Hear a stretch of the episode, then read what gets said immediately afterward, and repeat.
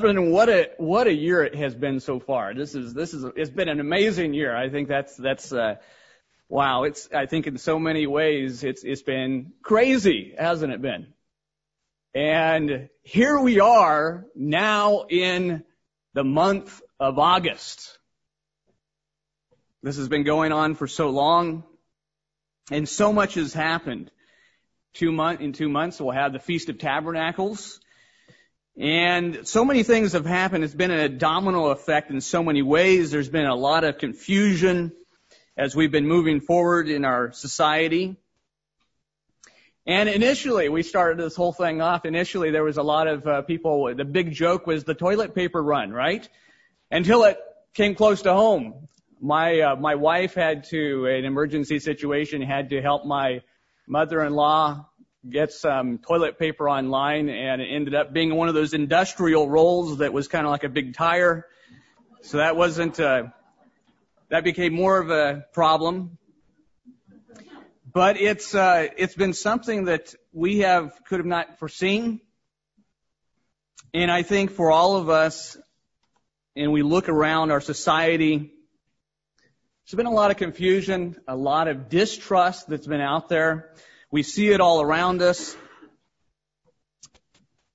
Distrust in every level, from the politics around us, the politicians, to our government officials, to everywhere we go, there's a lot of distrust. And I would say a strong underground current that's been happening. One year ago, there was a Pew Research Center. It had this uh, article. It was Trust and Distrust in America. And it had this research and it was saying that public confidence in government was at a historic low. That's a year ago.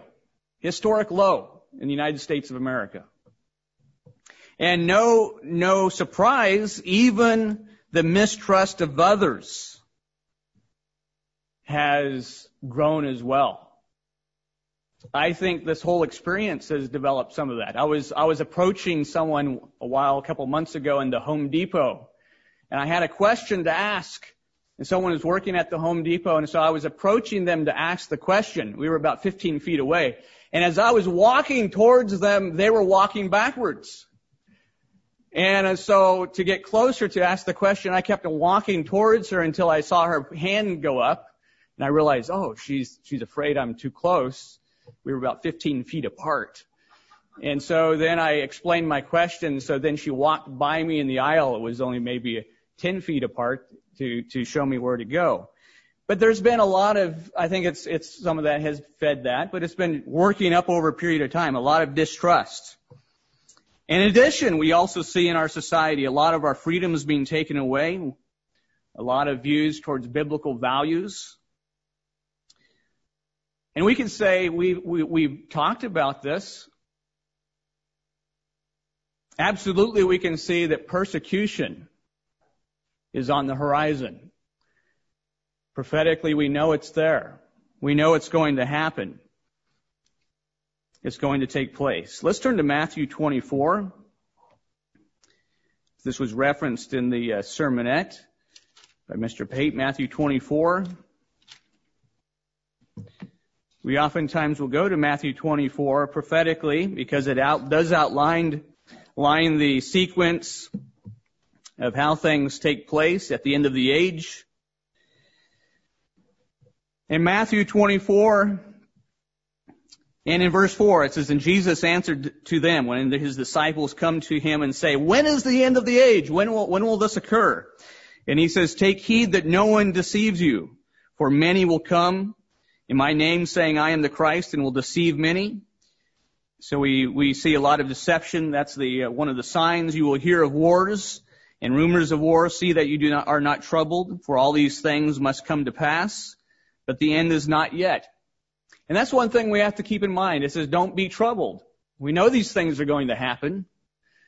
So we can't get scared. We can't get concerned. Our, our strength and trust is in God.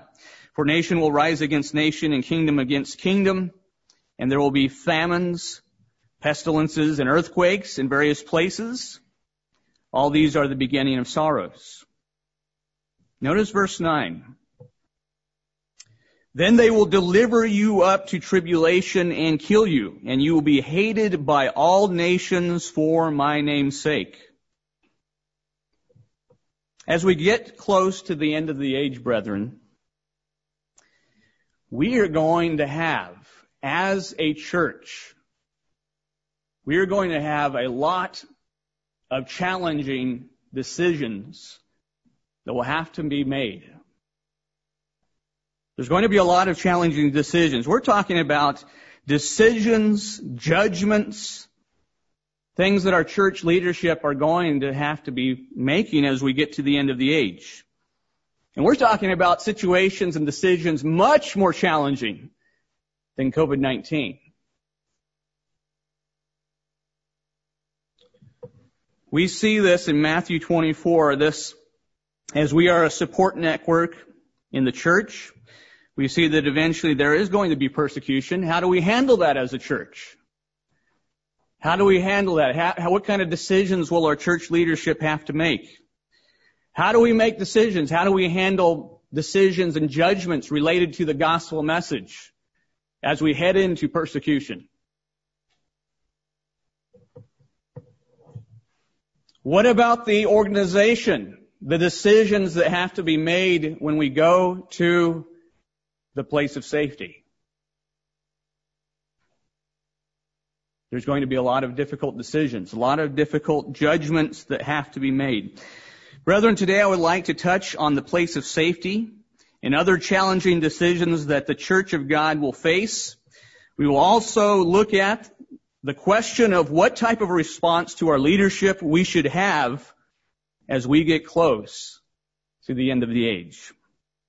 The title of this message is The End, Church Organization, and Unity.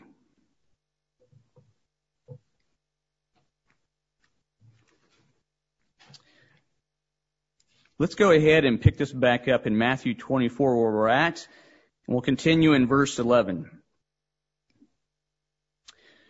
So it talks about many will be offended and betray one another. And will hate one another. Verse 11. Then many false prophets will rise up and deceive many. And because lawlessness will abound, the love of many will grow cold. So we see the sequential, these, these events being put out there. Verse 13, but he who endures to the end shall be saved And verse 14, and this gospel of the kingdom will be preached in all the world as a witness to all the nations, and then the end will come. And we know as one of our strongest missions as a church is to preach the gospel, the good news of the kingdom of God, that that has to go out before the end can come. Prophetically, it's something that we are a part of as a body to preach the gospel. And so we see here in verse 15, so this gospel message, and we think about the, the organization. How do we preach the gospel message to this world? There has to be decisions, don't they? have to be made, aren't there? Decisions, judgments, as we move forward. Verse 15, it says, Therefore when you see the abomination of desolation spoken of by Daniel the prophet, standing in the holy place. So a key of prophetic prophecy here. Whoever reads, let him understand. This is talking about the abomination of desolation. We know in Daniel it talks about this. The daily sacrifices will start. And in order for the sacrifices to be taken away, they have to start. We know that in Israel, the Sanhedrin, they have been doing Passover sacrifices. Some people have pointed at that but those are not daily sacrifices.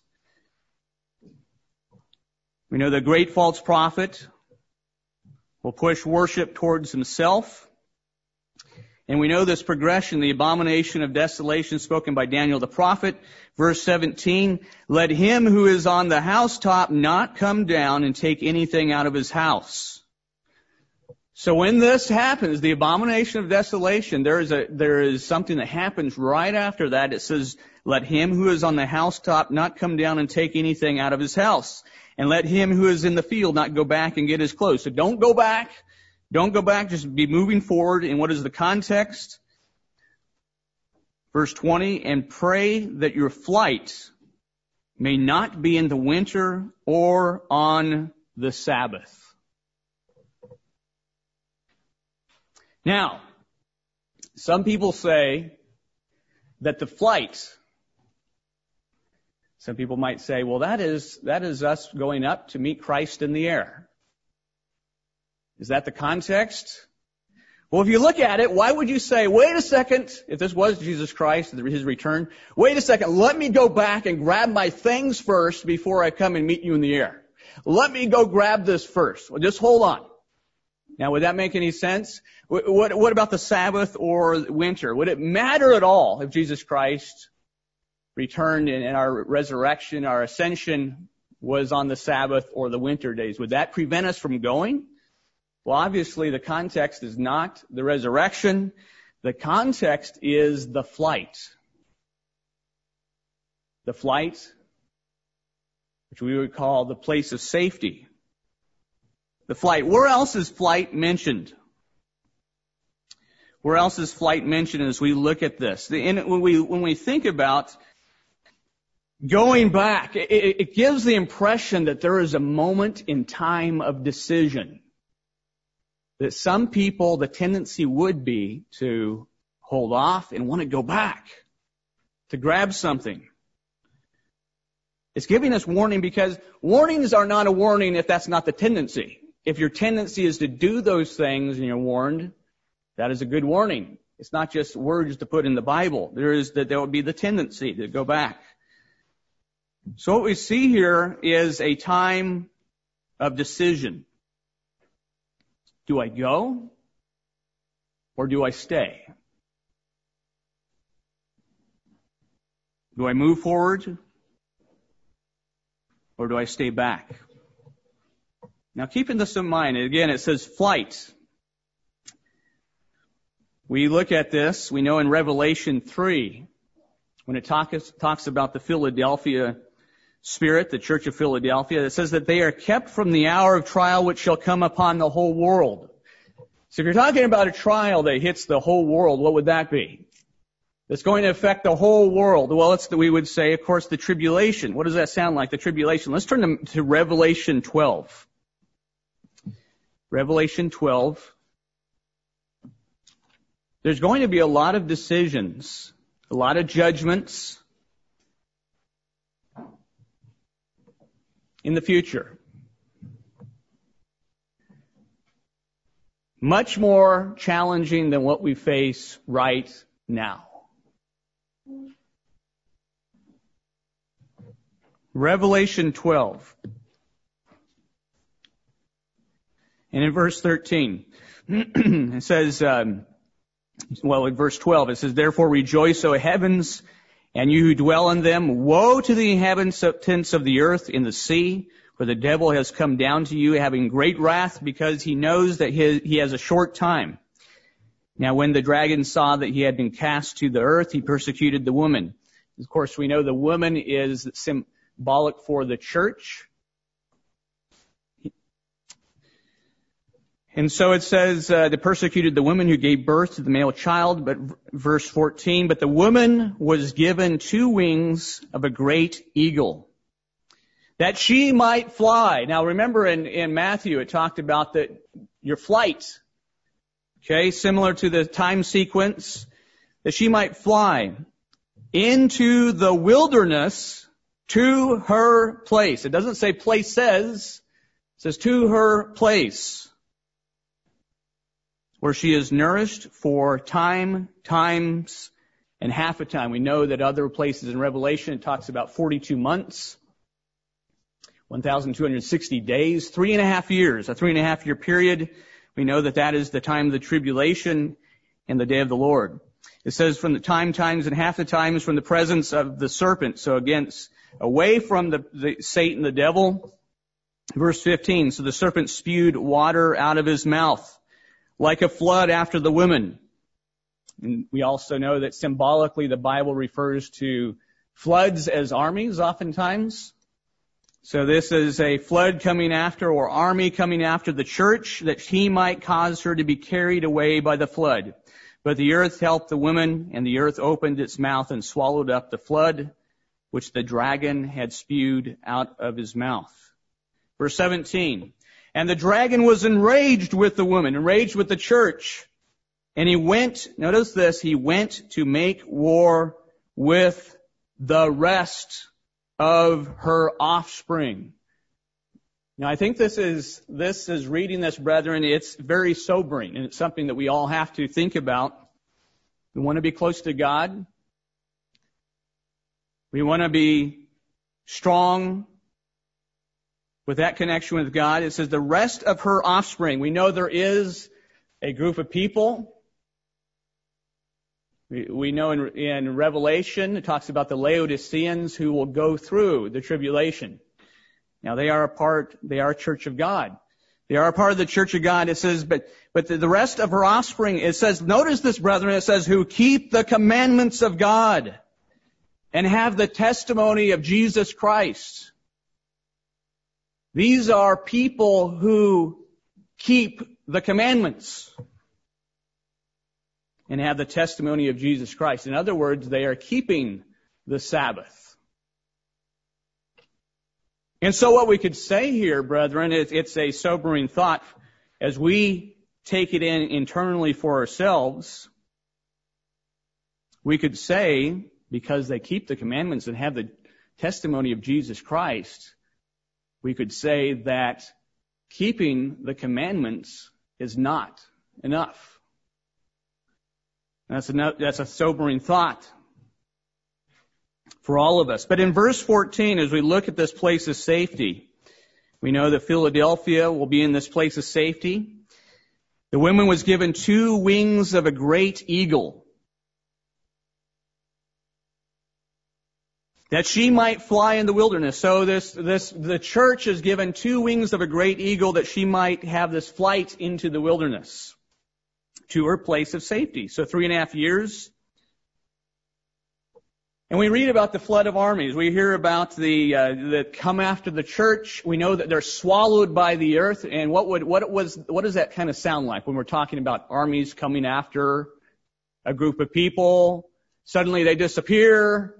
They're going into the wilderness. What does that sound like? Well, that sounds kind of similar to the Israelites, doesn't it? Kind of sounds like the Israelites. They were going into a wilderness. They were a group of people. They were organized. They had structure. They had organization. They were going to the same place. They were going and they were, they were being chased by an army of, of people, the, the Egyptians. And what happened? They were swallowed by the Red Sea. A similar occurrence, wasn't it? Well, what else? What else is similar about the Israelites and the, the place of safety in this reference? Well, let's turn to Exodus 19. As we think about, again, as we think about the challenging decisions as the body of Christ being unified challenging decisions ahead that we all face, that the church of God faces, that the leadership of the church faces. What else is similar to the Israelites? Exodus 19. Exodus 19 verse 3, it says, And Moses went up to God, and the Lord called him from the mountain saying, Thus you shall say to the house of Jacob and tell children, the children of Israel, You have seen what I did to the Egyptians and how I bore you on eagle's wings and brought you to myself.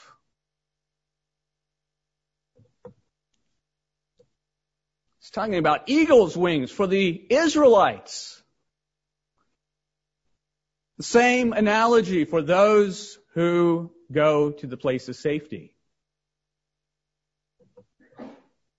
Two wings. Well, how did the Israelites fly? Let's turn to Deuteronomy. Deuteronomy 32.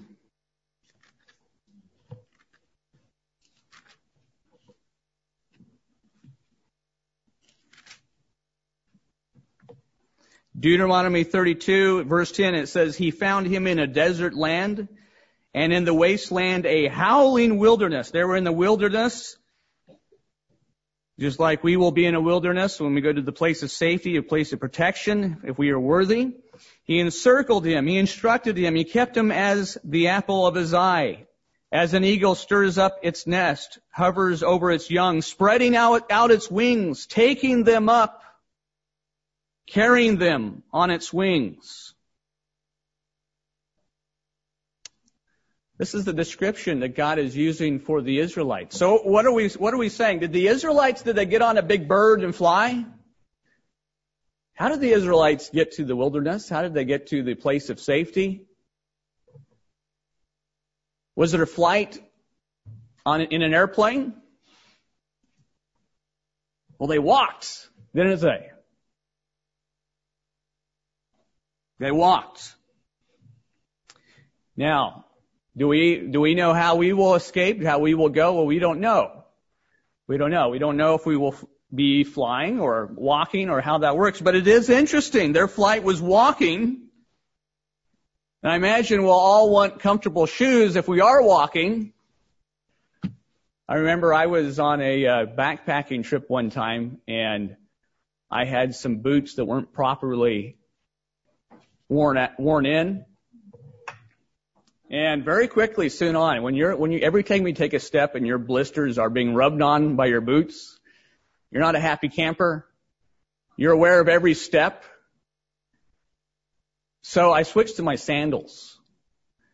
And for the next close to 40 miles, I wore my sandals. And I did a lot better.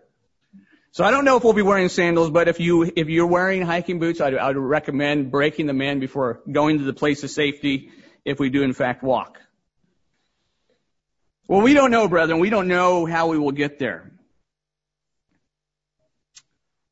But we, what we do know is that a, a major point of the Bible is that some of these things, as, as God told to Daniel, they are sealed for the time of the end.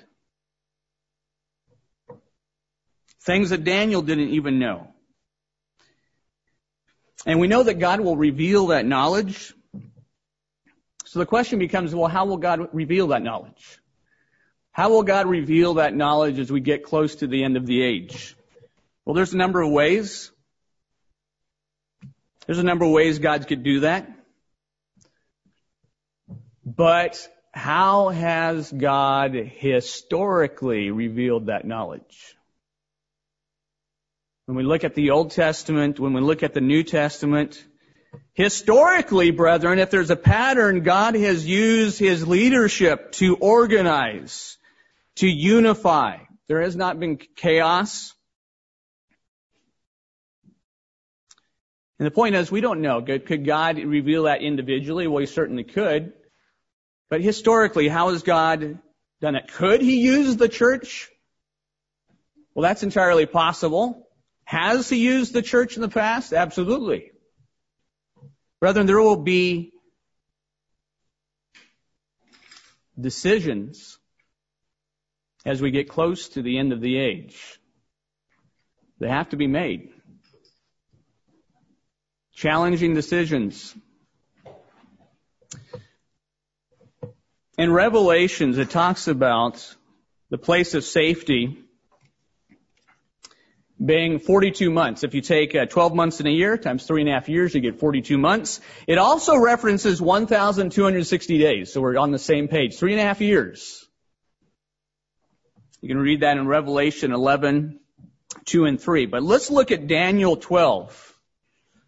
Daniel 12.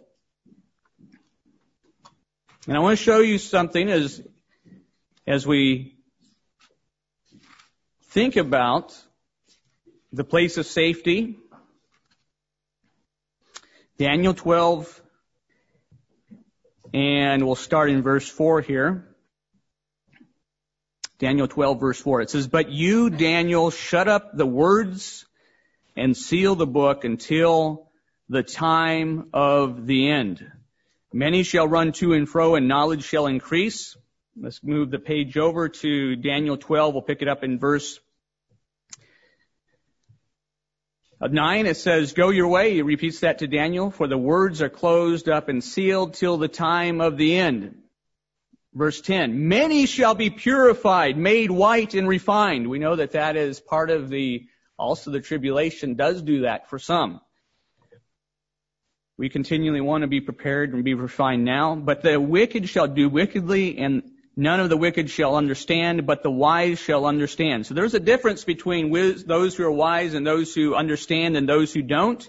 Notice verse 11, and from the time that the daily sacrifice is taken away, and the abomination of desolation is set up, there shall be 1,290 days.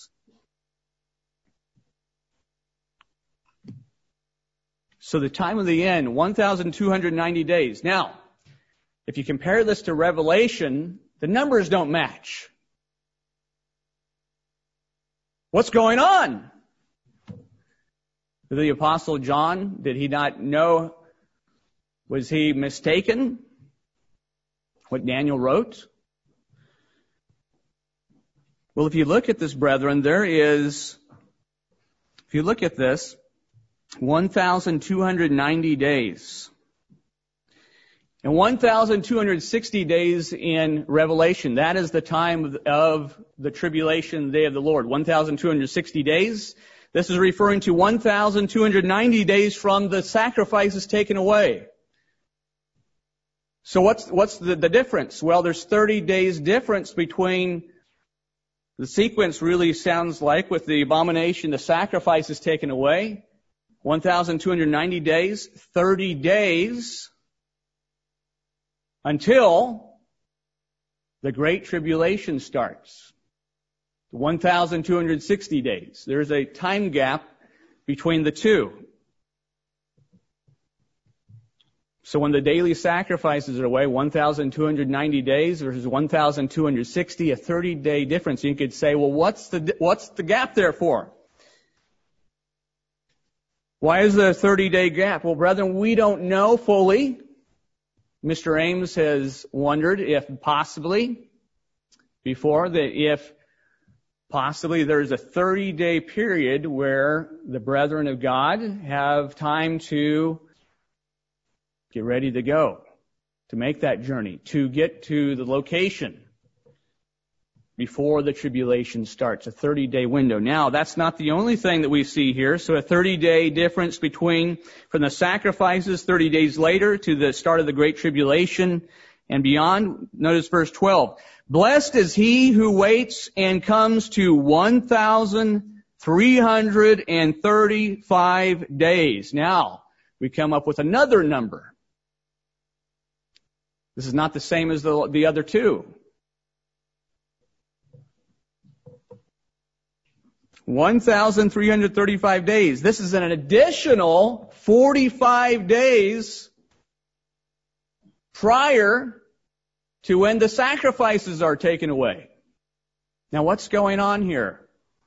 Again, we don't know. We don't know, and we know that some of these things will be revealed as we get close to the end of the age. Decisions will have to be made. Decisions that will depend on our life our livelihood, more than just preferences. But notice this, this is really interesting. It says, blessed is he who waits. This is 45 days before the sacrifices are taken away. Blessed is he who waits. Why is that? Why would it be blessed is he who waits? Wouldn't you wait till the sacrifices occur before going to the place of safety? Why does it say blessed is he who waits?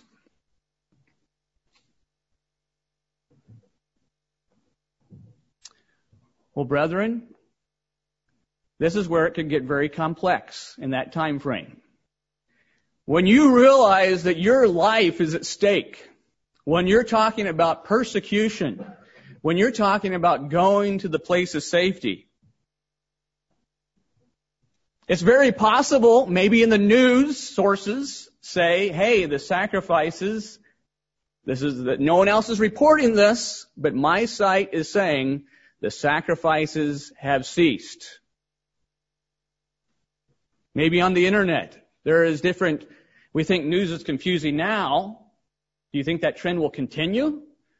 Maybe there are, there are people that are looking for sacrifices.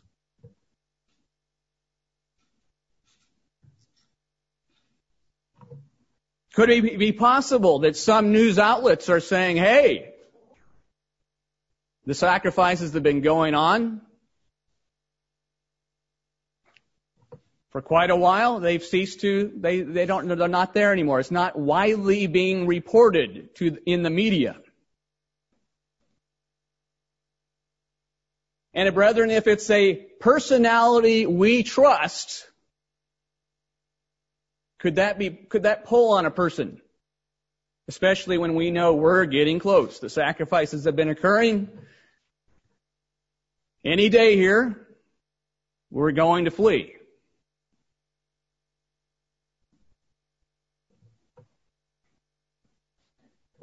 Maybe there could be sources of information that say it's a cover up. The sacrifices have stopped.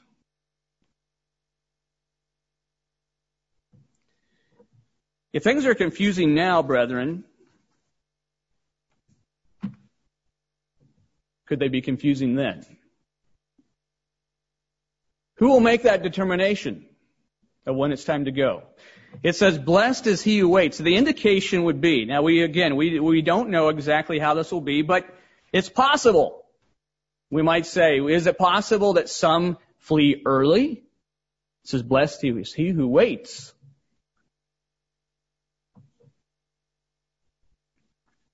But when it gets to more than just our personal preferences of what is difficult or challenging, when we're talking about our livelihood, when we're talking about life and death. Going to the place of safety,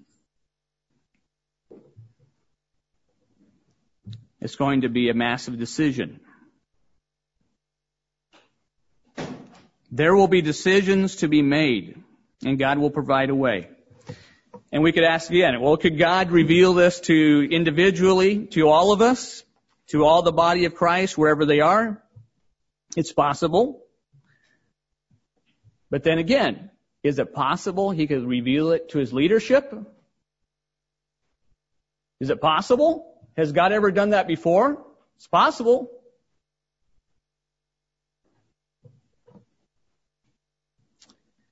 But even before then, brethren, even before the tribulation, even before the abomination of desolation, there are going to be difficult decisions that are on the horizon.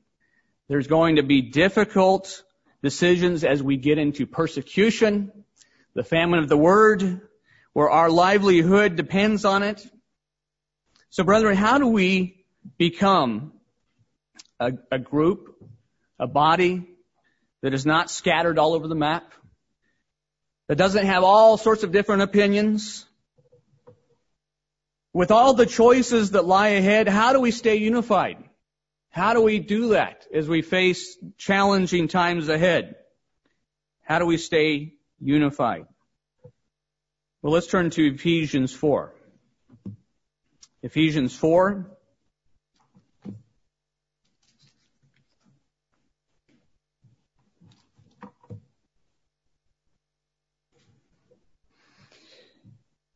Ephesians 4 and in verse 11. Ephesians 4 and verse 11, and it says, And he himself gave some to be apostles, some prophets, some evangelists, and some pastors and teachers. Why is that? Why was there even the need for that? It says, verse 12, for the equipping of the saints, for the work of the ministry, for the edifying of the body of Christ. That is how the body of Christ is edified in many regards through that, the, that position, those positions. Notice verse 13. Now why, why do we have these individuals? Why do we have leadership? Notice verse, verse 13. Till we all come to the unity. So this is designed to be unifying. Organization is designed to unify in the church of God.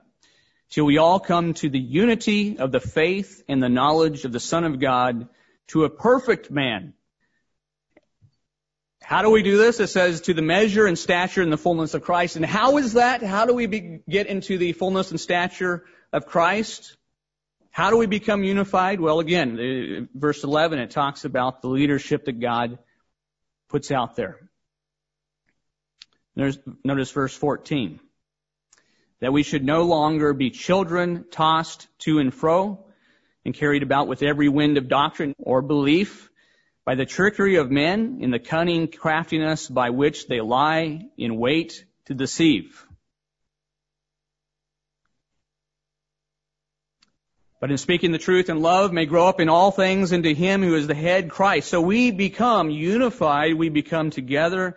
We are not carried away by these things, by the, the leadership that is placed within the church, the organization. That creates unity. Unity. When we look at our headquarters team, headquarters, when we look at Mr. Weston and what he is trying to do, as we move forward, there are going to be challenging, even this year, challenging decisions Mr. Weston has had to make. Those challenges will just get more and more challenging as we move forward. They're not going to get easier and easier. They're going to get more and more challenging. As we see, again, when we see persecution rising, decisions judgments.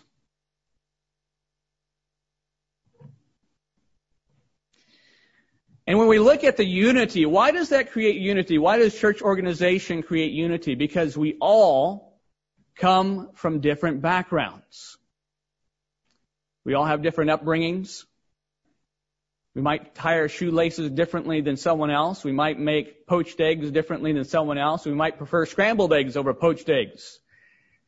You know, we have so many different backgrounds, so many different experiences, so many different things we've read, different educations of what our perceptions of how we see the world. That is why church organization creates unity.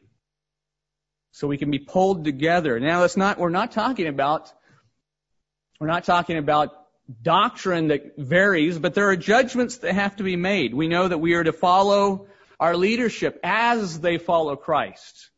And if they aren't following Christ, then that's a problem. But within the context of doctrine, doctrine in the church, the organization, it creates order, it creates peace, it creates unity,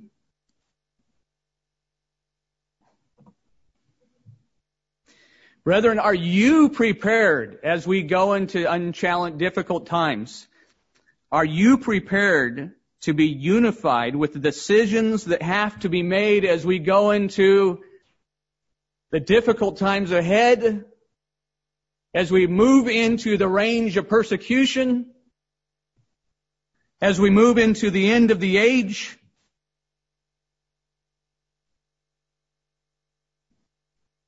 Are you prepared to be unified?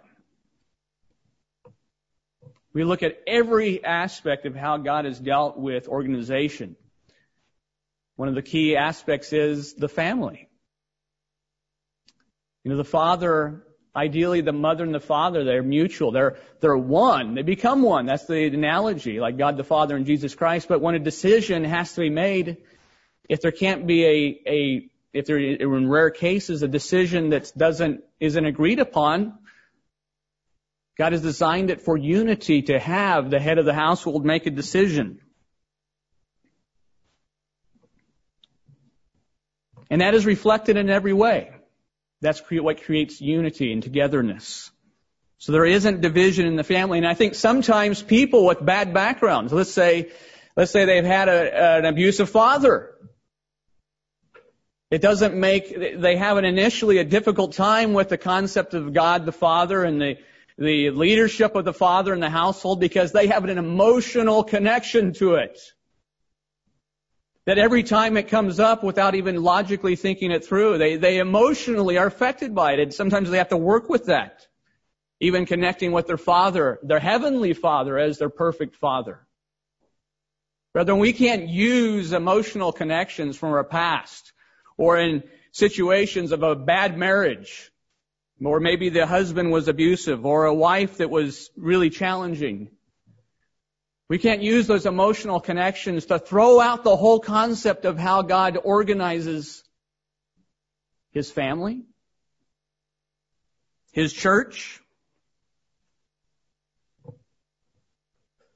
It's so important for all of us as we go into the end of the age. We see this over and over again. God has always had a church of God on the earth. Jesus Christ appointed Peter. Let's turn to Matthew 16. Matthew 16.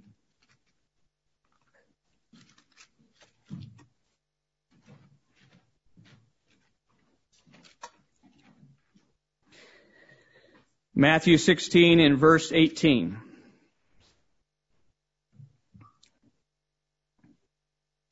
So he's talking to Peter. Jesus Christ is, and he says, and I, and I also say to you that you are Peter. This is a play on words. You are Peter, Peter, little rock, or little pebble. And on this rock, the big rock, Jesus Christ, he's not building the, the church on Peter, the little rock. On this rock, Jesus Christ, I will build my church.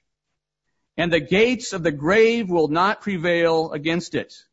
In other words, with Peter's death, that would not be the end of the church because it's not built on Peter, it was built on the big rock, Jesus Christ.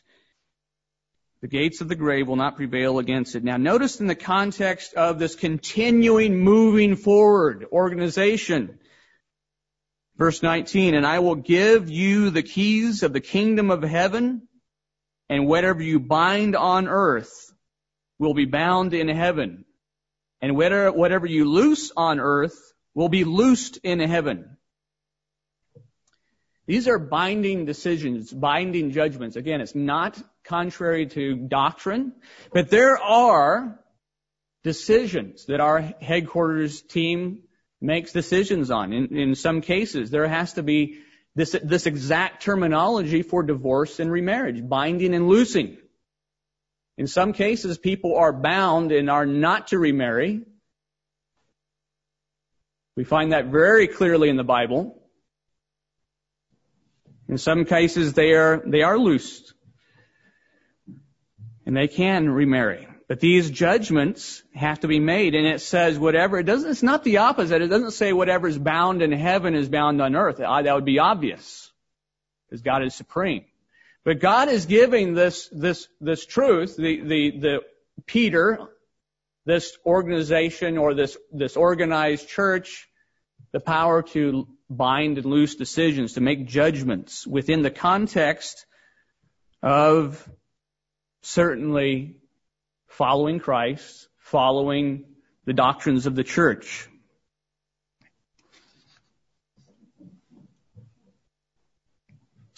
But this is something that is a big part of the church leadership. And so it is something that does create unity on tough decisions that have to be made. As we look to headquarters and Mr. Weston as we move forward, or whoever the leadership is at that time, it's something that we have to, that does unify us. In chapter 18, it talks about the same context with decisions. What is bound on earth is bound in heaven. It talks about when two or three are gathered in my name. Sometimes people use that. They don't need church leadership, but the actual context is exactly with church leadership. It's saying what is bound on earth is bound in heaven. It's talking back about what Peter was told. And if you are gathered in my name, no two or three of you talking about the leadership, I will be in the midst of you. And we have the council of elders that they gather together and we trust that God is in the midst of them, that they are making decisions, helping Mr. Weston with who has the ultimate say.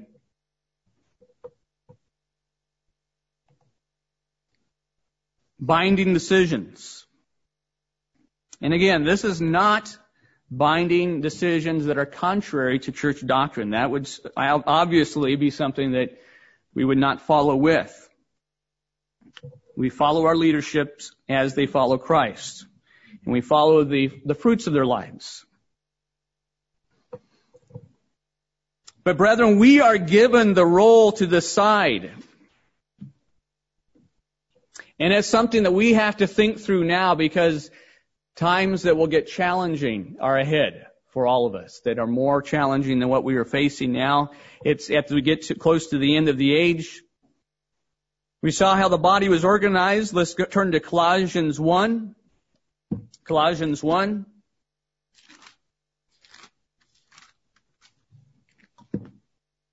Colossians 1.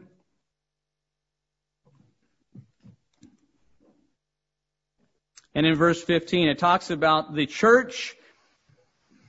And it talks about how Jesus Christ is the head of the church. 15 through 18. Christ is the head of the church, and all of us could say, I think all of us could say, well, yes, theoretically, Christ is the, the head of the church, and especially back in, in biblical times. The question for us today, brethren, is, can all of you say, not just theoretically today, can all of us say, not just theoretically, that Christ is at the head of the church. Do we really believe that? Was that just something that was for the New Testament early first century time? Do we really believe that Christ, as he said he would be, is at the head of the church?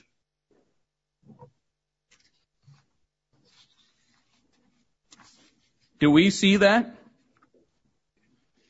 And I think sometimes we can talk about sometimes faith But having the faith that God will follow through with what He said, that He will be the head of His church, He will be there for the decisions that are made, and that we are okay with decisions and judgments that our church leadership have made. Do we feel comfortable with that? It's something to think about because the decision factor gets so much more complicated as we move ahead. Can we say that Christ is, the, is at the head of the church? Not just theoretically, or he should be, or I hope so. Not just that we, we just attend because they happen to keep the commandments and the holy days and the Sabbath, but we, we do have that. And that's certainly important. But we do have that trust as we move into challenging times. Because I think it's often so easy for all of us to agree with individuals who we agree with. After all, that's why we agree with it, right? But if there's an individual makes a judgment or decision that we don't agree with, that's when it gets challenging. Is Christ at the head of the church only when we agree with the decision? Is that how it works?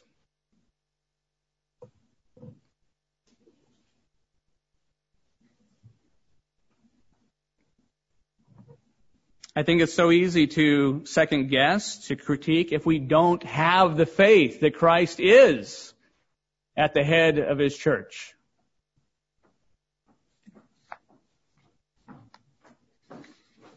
You know, a number of years back,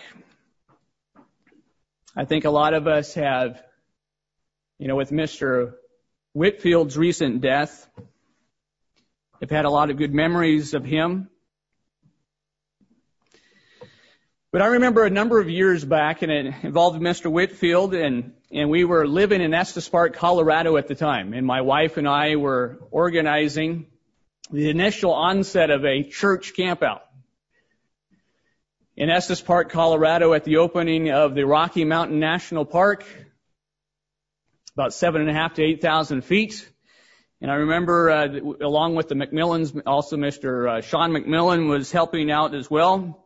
We were initially, my wife and I were initially kind of getting things figured out because we were on location. We were, we knew the lay of the land and we had access to talking to individuals. And I remember, I think it was at a Saratoga weekend. We had approached Mr. Whitfield and we're talking about the ins and outs of the campout. And we mentioned to him that for church services, because every day from what we've looked into, we've experienced it in the mountains during this time of year, every day in the afternoon, there is a rain shower. And it would probably be better to have church services in the morning. Now we were scheduled to have an open amphitheater. There was a backdrop, open air, and uh, that's where we were going to have church services. But Mr. Whitfield said at the time, he said, you know what? I, I want to have a afternoon service. And at the time, my wife and I thought, well, wait a second. We thought, uh, that's not the best time to have a, a church service. Uh, the rain shower, that's, that's probably not the best idea, but Mr. Whitfield decided to go forward with it. So he was like, okay, well, we'll just, we'll go with it. Maybe we'll get rained on. Maybe that's the case. So we get to the camp out. We're there, we're in the amphitheater, we're in the open air, the, the, and, uh, so Mr. Whitfield, he's standing up there, he's giving the sermon, and it's an amazing view. We're up, you know, they talk about the Rocky Mountains as America's Alps, beautiful scenery, mountains in the background, snow-capped mountains. And Mr. Whitfield's, he's up there, you know, he's tall, and then beyond him is the, the mountains. You can see right behind him, the valley and the mountains, and we're in the amphitheater. And as he is speaking, you start seeing the rolling dark clouds billowing up. And they start rolling over the mountains. And we're thinking, okay, here comes the rain. And suddenly lightning is striking off in the distance. And we're getting, you know, we're ready for it, ready for it. And we go through the entire service. At the very end, we start to have a few little drops, sprinkles that were not, it wasn't rain, it was just like little mist.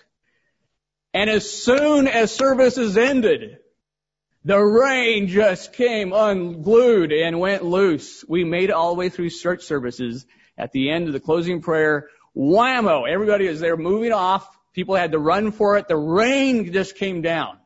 And we're talking about, you know, we, we hear rivers of living water. In this case, there was rain everywhere. There was, there was, there were uh, rivers going, hitting tents and ramping over tents. And uh, suddenly hail started coming down covering the ground with hail. The situation as was amazing to me and stuck out to me in that particular case. In a situation like that, that God backs up the decisions of his ministry. It's a lesson that stood out to me in that sequence. It did not rain. We made it entirely through the service, and then it did rain. Brethren, in our lives as we move forward, as we move forward in our lives, as we think about the end of the age,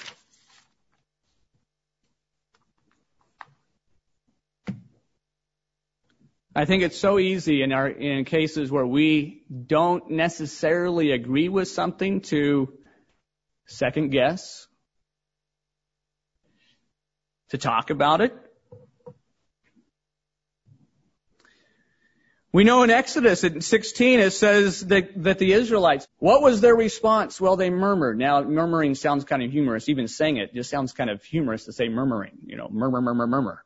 We don't use the murmuring. We don't say, I'm calling you into my, the boss doesn't say to their, their, their employee, I'm calling you into my office because you were murmuring to us, to us. I mean, we use it in the church, but it's not really used, murmuring. But what is murmuring? It's second guessing. It, it's coming up with different ideas than has been decided. It's disagreeing.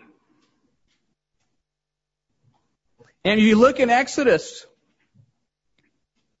Exodus 16 verse 7, and in verse 8 it says they murmured against Moses, and then what did it say? They murmured against Moses, and what was the response? In verse 8 it says, Your murmurings are against, not against us, but against the Lord. God viewed the murmuring, the, the second guessing, that they were talking against God Himself.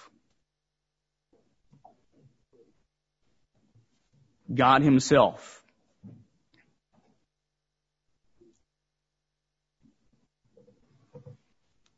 And it makes sense because brethren, if we do believe, if in the context of doctrine, if the, the doctrines are there, if they're following Christ, if they are the leadership that we feel like Christ is leading, if we are second guessing, if we are talking ideas that are opposite of a judgment or decision, that is reflected right back to Jesus Christ.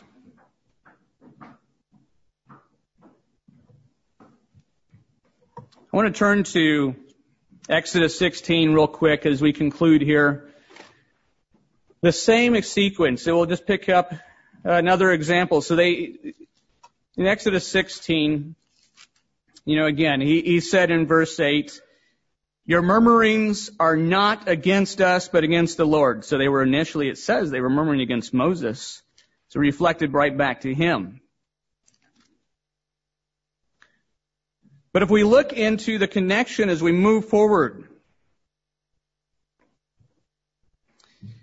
in chapter 17, verse 3, they start murmuring again. It seems like it happens all the time. You turn to chapter and chapter. Okay, more murmuring. Okay. If I flip a few pages just by happenstance, I'll probably jump onto murmuring again. You know, it's, it's there all the time, murmuring. But it's interesting in chapter 17. So it talks about them murmuring. It says they tempted the Lord saying, is the Lord not among us? Uh, we're questioning that God is even among us when we start to question in that regard. But I think it's interesting. It almost seems like it, it's out of place. It jumps into the story about, it jumps into the story about the Amalekites. Okay, they just dealt with them murmuring. Now they're jumped in the story about the Amalekites. They were going and fighting the Amalekites. And it talks about, you're familiar with it. You're talk, when, when they fought against the Amalekites, when Moses lifted his hands. the Israelites prevailed. Or they won, they were winning. When his hands were lowered, he got tired. If you ever song lead, led, especially those who do the, uh, the hymn sing on Friday nights, if you're waving your arms for a half hour, it's a good, uh, cardio workout. If you just keep your hands up, it wears you out. But you imagine Moses having to keep his hands up, just exhausted, probably shaking there. And here they are with Moses, and so when they left, lifted his hands, he prevailed. When they came down, they started losing. And so what they had to do, could, could have God done it any other way? Well, absolutely. He didn't have to have Moses' hands lifting up. Could have they done it, could have God done it any other way? Well, absolutely. When they lifted, they had to lift Moses' hands in a situation not just of being thirsty, but of a situation of actually life and death situations. Why would a story like this come after, right after murmuring? Could it be, brethren, that in a time of serious danger, in a time of situations where there are decisions to be made, when we're talking about life and death decisions, that God led through His leadership. Could it be that God was showing that there is to be unity in order to prevail? That there is unity when the people of God encourage and use support for their leadership. Could it be, brethren? Brethren, as we get close to the end of the age, there are going to be challenging times. Challenging decisions. There will be a time where the church is taken to a place of nourishment, a place of protection, a place of safety, and there will be challenging decisions. As we move into the time of persecution, there will be challenging decisions. And the question is, are we going to scatter? Are we going to decide for ourselves? Or by unifying under our leadership as they follow Christ? Brethren, as different decisions are made as we move forward, let's rally behind and lift the hands of our leadership in unity.